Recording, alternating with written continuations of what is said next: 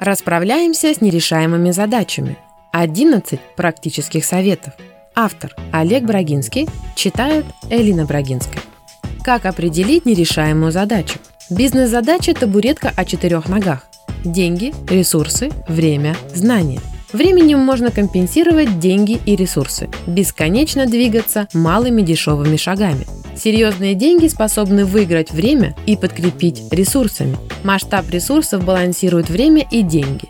Нерешаемый предполагаю задачу, когда у табуретки не хватает двух ножек, одна из которых – знание. Обязательный признак такой проблемы – безнадежность. Исчерпано отведенное время, использованы доступные ресурсы, потрачены значительные суммы денег, мобилизована внутренняя и привлечена внешняя компетенция, а результат не достигнут.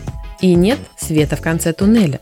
Следующий критерий нерешаемой задачи – готовность заказчика. Изучил рекомендации и просит личную встречу. Не ставит условий и ограничений, оплачивает проживание и транспорт, передает полномочия и становится частью команды. Последний штрих – деликатность. Наниматель считается с моим графиком, соглашается с техническим райдером, предоставляет административную поддержку, не требует подписания документов, не выуживает информацию о своих конкурентах, моих клиентах. Первые шаги. Теперь, когда абстрактная задача взята в работу, следует глубоко в нее погрузиться. Вежливо и тактично общаюсь с теми, кто уже обломал зубы о нерушимую твердь. Недопустимо ругать предшественников. Деньги платят за решение, а не за набивание цены. Искренне и вдумчиво стремлюсь понять опробованные подходы и полученные результаты. Далее перемещаюсь в Гембу, настоящее место, где все происходит. Лично осматриваю, придирчиво изучаю, пробую обстановку всеми органами чувств. Общаюсь с людьми, для которых Гемба – ежедневная обыденность, поделятся прикладными сведениями, дадут толковые советы, объяснят зависимости, проронят важную фразу или ключевое слово. 11 правил из практики. После полевых экспериментов перемещаемся в комнату мозговых штурмов. Максимум работ выполняю на виду заказчика и команды, чтобы видели, как при них из ничего человек, не являющийся экспертом, кроликом из цилиндра извлекает элегантное решение. Наивысший комплимент в эту секунду – чья-нибудь фраза. Я так и думал. Значит, предлагаемый подход имеет право на жизнь, и отдав автору реплики лавры, можно быть уверенным, что процесс внедрения пройдет успешно. Итак, первое правило. Позволяйте присвоить идею в обмен на достижение результата. При проведении дискуссий собираю команду из людей, непосредственно работающих руками и лично участвующих в процессах нерешаемой проблемы. Люди-квадратики, рисующие абстрактные схемы, бесполезны. Тянут время, борются за внимание, отвлекаются на процедурные вопросы, объясняют, почему так делать нельзя, ищут виноватых и оправдания.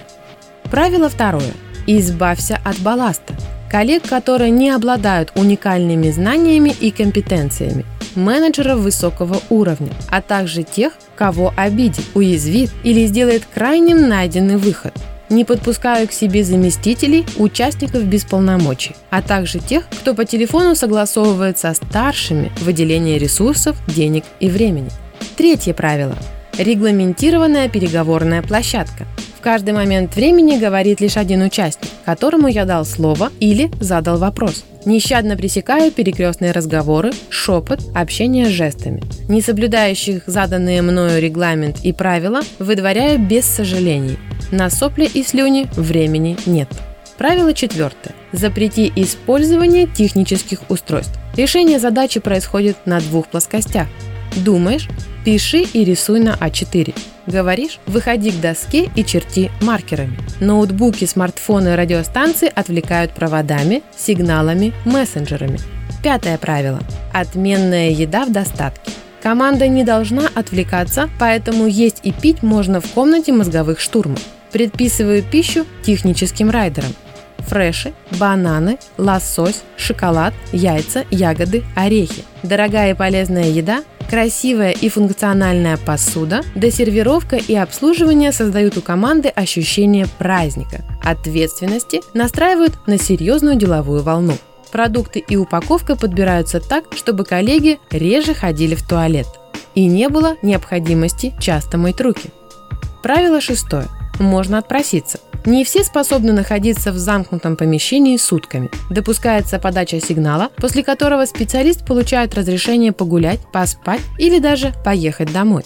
Уставший или исчерпавшийся мозг мало полезен. Разрешение на отсутствие – формальность, чтобы я знал, кого нет. Коллеги редко просятся выйти из круга поиска решения, так как при темпе дискуссии, который я поддерживаю, возникает ощущение важности и полезности каждого. Седьмое правило. Высокий темп отработки гипотез. Работающие руками быстро теряют фокус и концентрацию. Поэтому многоволновым методом работаю с микрогруппами. Кусаю задачу за разные бока. Чем быстрее следуют мои вопросы, тем больше получу ответа. Через три часа участники неизбежно истощаются. Поэтому правило восьмое – помни о времени. Лишнее действие – шутка не в тему, и иерархические расшаркивания – потеря драгоценных секунд. Все, что можно, не делаю. Использую диктофон и видеокамеру, чтобы вдумчиво многократно просмотреть записи ночью, если решение не найдено в первые сутки. Девятое правило. Без критики и объяснений.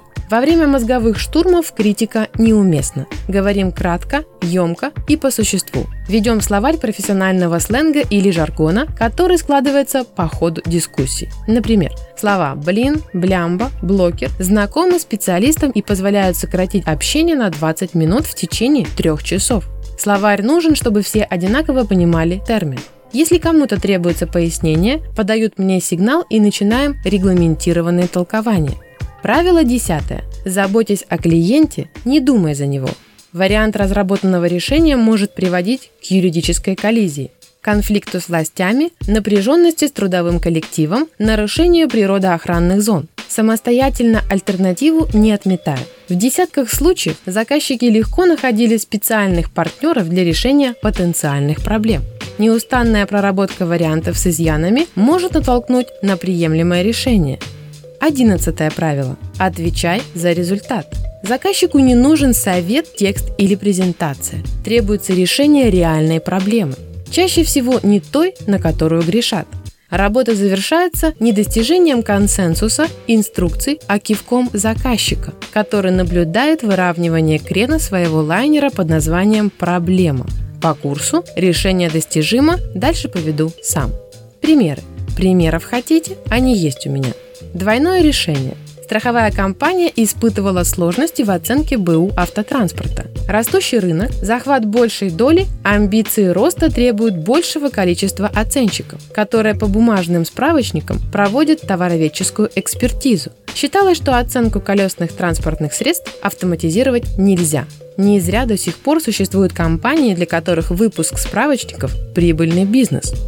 Быстродействие специалистов заведомо ограничено. На рынке их не так много. Масштабирование требует повышения зарплат для переманивания. Конкуренты реагируют и тоже поднимают ставки. Круг замыкается. Командой создаем математическую модель, для которой достаточны производитель и марка машины, объем двигателя, год выпуска и пробег, чтобы с точностью в 92% за доли секунды оценить автотранспорт на 99% рынка. Разрабатываем SMS-шлюз, бронируем короткий номер 3344, рекламируем его билбордами. Сотрудники страховой, затем конкуренты, потом посредники и, наконец, граждане начинают слать SMS со своих телефонов, чтобы узнать стоимость машин.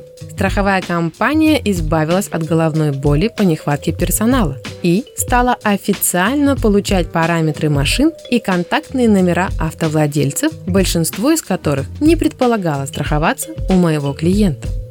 Между молотом и наковальней. Банк желал сотрудничать с монополистом, продававшим 55% автотранспорта страны. Автогигант на равных условиях допустил к работе в своей системе 20 финансово-кредитных учреждений. Мой клиент не смог договориться о преференции. С другой стороны, разработчик программного обеспечения выставил значительную сумму на доработки и документацию к системе, установленной в банке. Требовалось найти решение, при котором клиент получил бы более 5% претендентов на автокредит и не зависел бы от ценовой политики софтового вендора. Разработали трехзвенное программное обеспечение.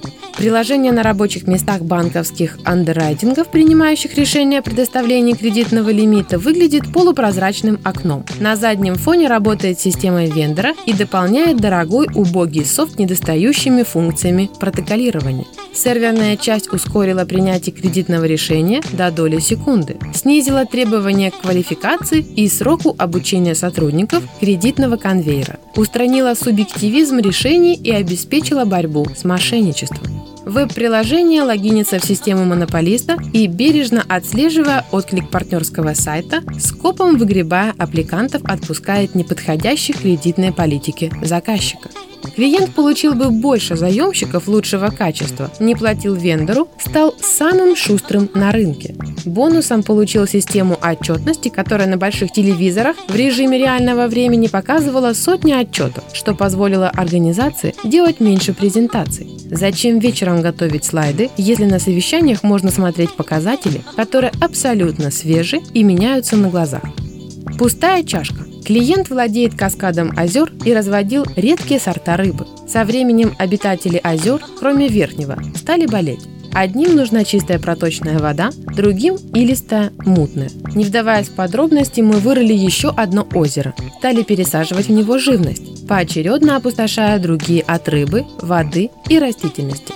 Далее укрывали дно специальным материалом и соединяли с верхним и нижними водоемами сложной системой подземных труб, что позволило из каскада озер сделать косичку из двух дорожек – чистых и мутных водоемов. У вас есть чашка с чаем и еще одна с кофе. И вы перепутали посуду сына и дочки. Чтобы обменяться жидкостями, нужна пустая чашка. На кухне это кажется просто. А вы бы додумались вырыть еще одно громадное озеро –